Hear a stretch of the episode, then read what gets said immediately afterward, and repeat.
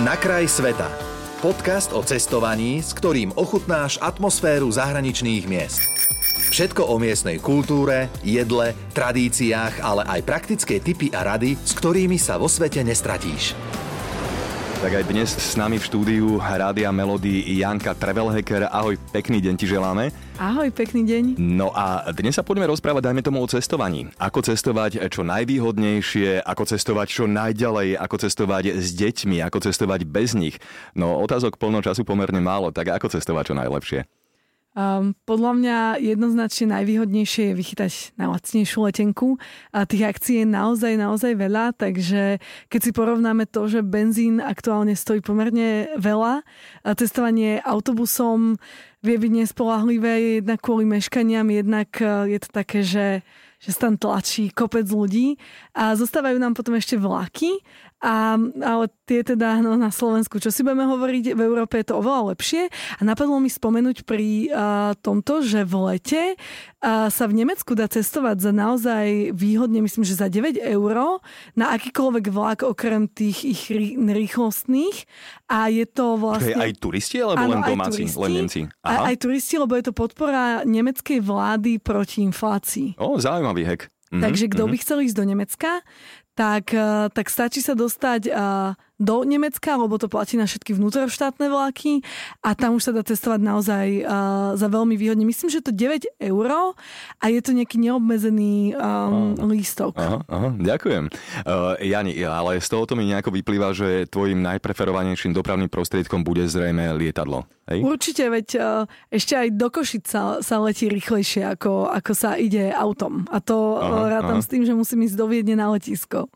Fakt, takto to máš vychytané, že chodívaš do Viedne na letisko, aby si sa dostala do Košic? Ešte som to nespravila, Aha. ale no, ja ani veľmi často do Košic nechodím. Hej, a, a keď hej, chodím, hej. tak mám nejaké medzizastávky, takže, Aha, takže ešte som tak nebola, ale veľa kamarátov tak chodí. Dokonca chodia aj do Prahy letecky, pretože dneska sú na trase Bratislava-Praha nejaké výluky a tá uh-huh. cesta vlakom trvá viac ako 5 hodín a mhm. cesta na letisko na Švechad je hoďka, stačí byť hoďku pred odletom na letisku a ten samotný let potom trvá pol hodinu, čiže v zásade aj do Prahy sa dá ísť uh, jednoduchšie z Viedne. A?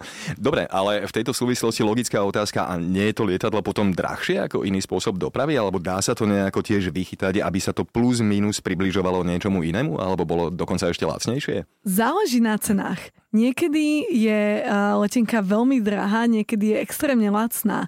Napríklad niekedy vieš letieť do Aten za 10 eur spiatočne a teraz toto leto ceny išli extrémne hore a nevieš sa dostať do Aten ani len pod 100 eur. Mm-hmm, takže, mm-hmm. takže to veľmi, veľmi záleží od tej cenotvorby. Samozrejme aj letenky išli hore následkom e, zvýšenia cien a inflácie, ale stále sa dajú nájsť e, veľmi výhodné ceny, hlavne na september, oktober, november, december, aj do exotiky, aj v rámci Európy. A tam sa naozaj oplatí, e, keď človek vie, kam chce ísť mm-hmm. A sleduje si, koľko stoja ceny. A samozrejme ideálne, keď nemá fixný termín.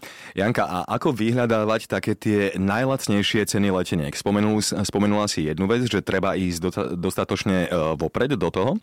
Aké sú potom ešte ďalšie také nejaké heky, že ako sa dostať naozaj k lacnej letenke?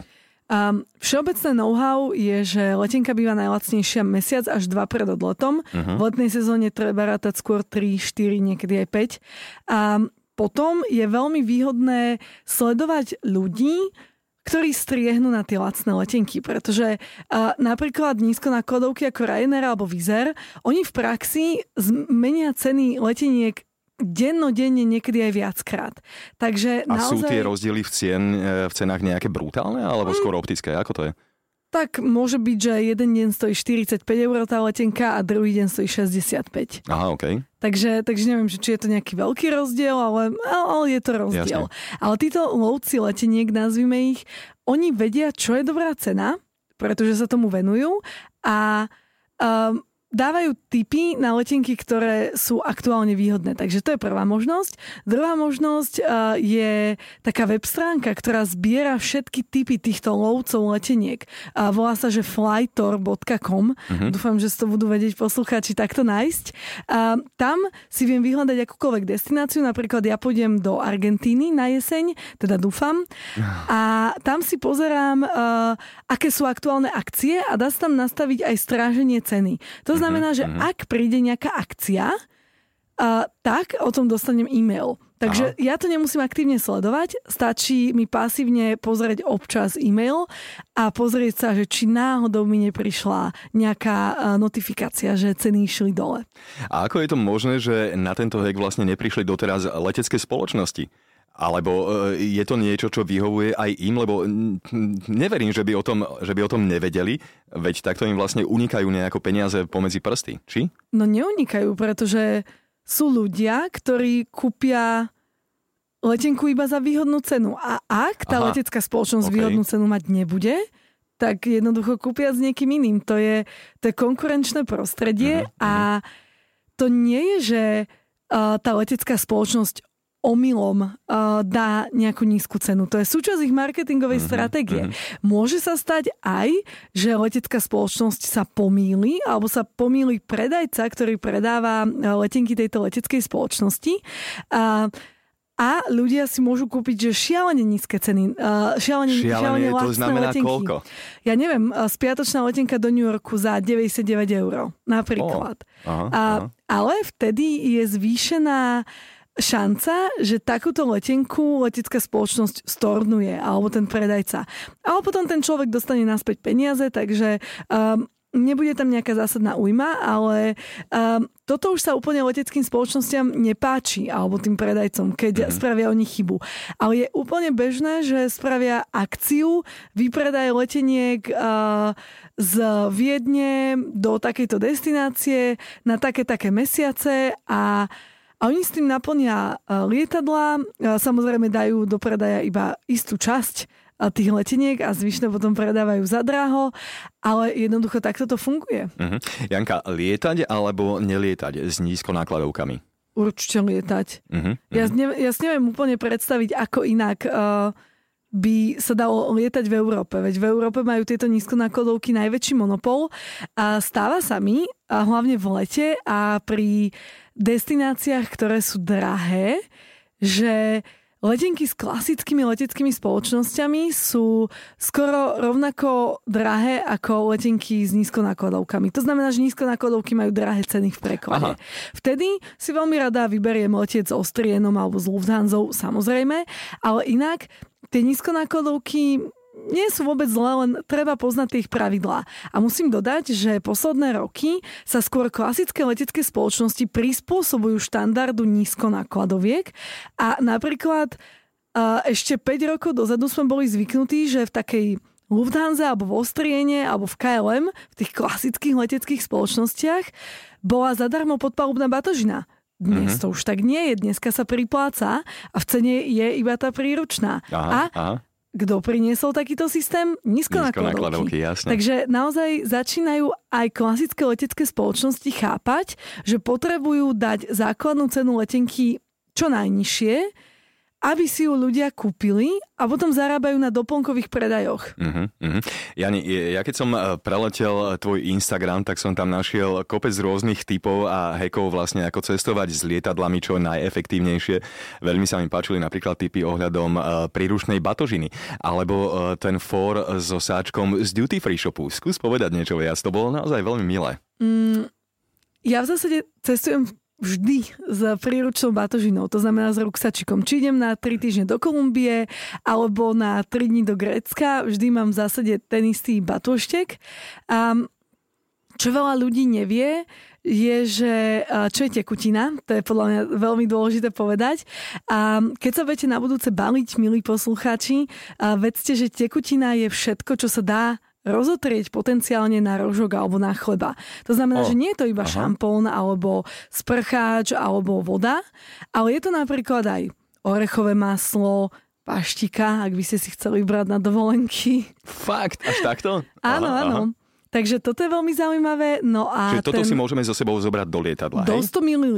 Aha, OK. Takže ak máš paštiku, ktorá má viac ako 100 ml, tak ti ju vyhodia. Mhm, A vo väčšine prípadov. Samozrejme, môže sa stať, že prejdeš, ale ale nemal by si prejsť. Hej. Alebo napríklad taká futbalová lopta, alebo akákoľvek lopta. V príručnej batožine nemôžeš mať nafúknutú loptu. Mhm. Čiže, no a, a väčšinou tie lopty sú také, že keď ju raz vyfúkneš, tak už ju nenafúkneš. Hej, Takže no. toto sa vážne neoplatí. Aha, a aha. naopak, veľa ľudí si myslí, že si nemôže brať do príručnej batožiny pinzetu alebo nožničky manikúrové alebo čokoľvek, čo je ostré. Ale Mhm. pritom je v Európskej únii povolená čepel do 6,5 cm. Á, Takže- Čiže nožík s týmto si v pohode môžem zobrať do 6,5 Áno. cm do lietadla. Áno, áno. Aha, jasne, jasne. Lebo ono človek potom sleduje také tie skrinky, čo sú eh, na letiskách, kde sa hromadia tie nádherné nožíky a potom si tak potajomky myslí, že OK, však tí celníci si to vezmú domov, čo si zrejme aj teda vezmu, lebo však škoda vyhadzovať. Ale krásne kusy Nie tam som si niekedy úplne končia. istá, No. ako to majú. Musel, Aha. musím sa spýtať nejakého colníka. Skús, skús, to, lebo ale, toto by ma zaujímalo. Aha, Aj mňa, aha. aj mňa. Možno sa ozve nejaký na základe tohto. No a čo sa týka tej duty free tašky, tak uh, je pravidlo, že uh, nech ide o akúkoľvek leteckú spoločnosť. Človek má okrem tej batožiny príručnej, ktorá je v cene letenky, nárok ešte aj na jednu duty free tašku, aby si mohol mm-hmm. niekto nakúpiť nejakú flášku, voňavku. Čiže to je taká tá taška, ktorú dostaneme v duty free shope, v tej Áno, áno, duty free zóne. Na tak, letisku, tak, OK. tak. No, no, no. no a uh, ak, uh, ak sa mi stane, že, že mám o trošku viac batoždy naviac, napríklad ideme za kamarátmi a chceme im niečo priniesť, tak uh, sa nám nezmestia potom naše veci, tak ja si väčšinou kúpim tú duty free tašku a do nej si dám niektoré tieto vlastné veci.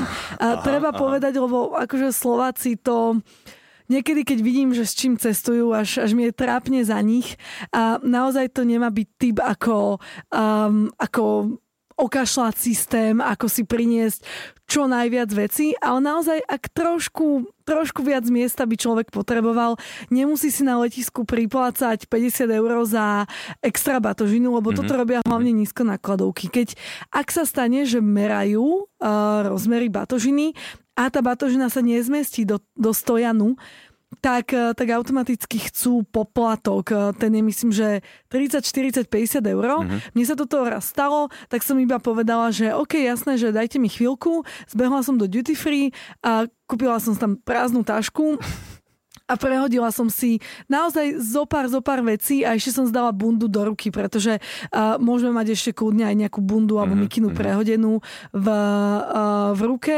A teda ak by sme to chceli úplne, uh, úplne siliť, tak ešte aj vo vreckách tej bundy môžeme mať veci, ak, ak by to bolo naozaj potrebné, ale mne v tom momente prišlo úplne zbytočné platiť, uh, myslím, myslím, že 40 eur za to, že naozaj od o kúsoček sa mi nezmestila Jasne, batožina, takže Inak na tento for si prišla priamo tam na mieste, alebo vedela si o tom už dopredu? No to je presne to, že mne to tak napadne. Aha, aha, aha. To, to jednoducho, ja si to nevymýšľam, nehľadám, nečítam.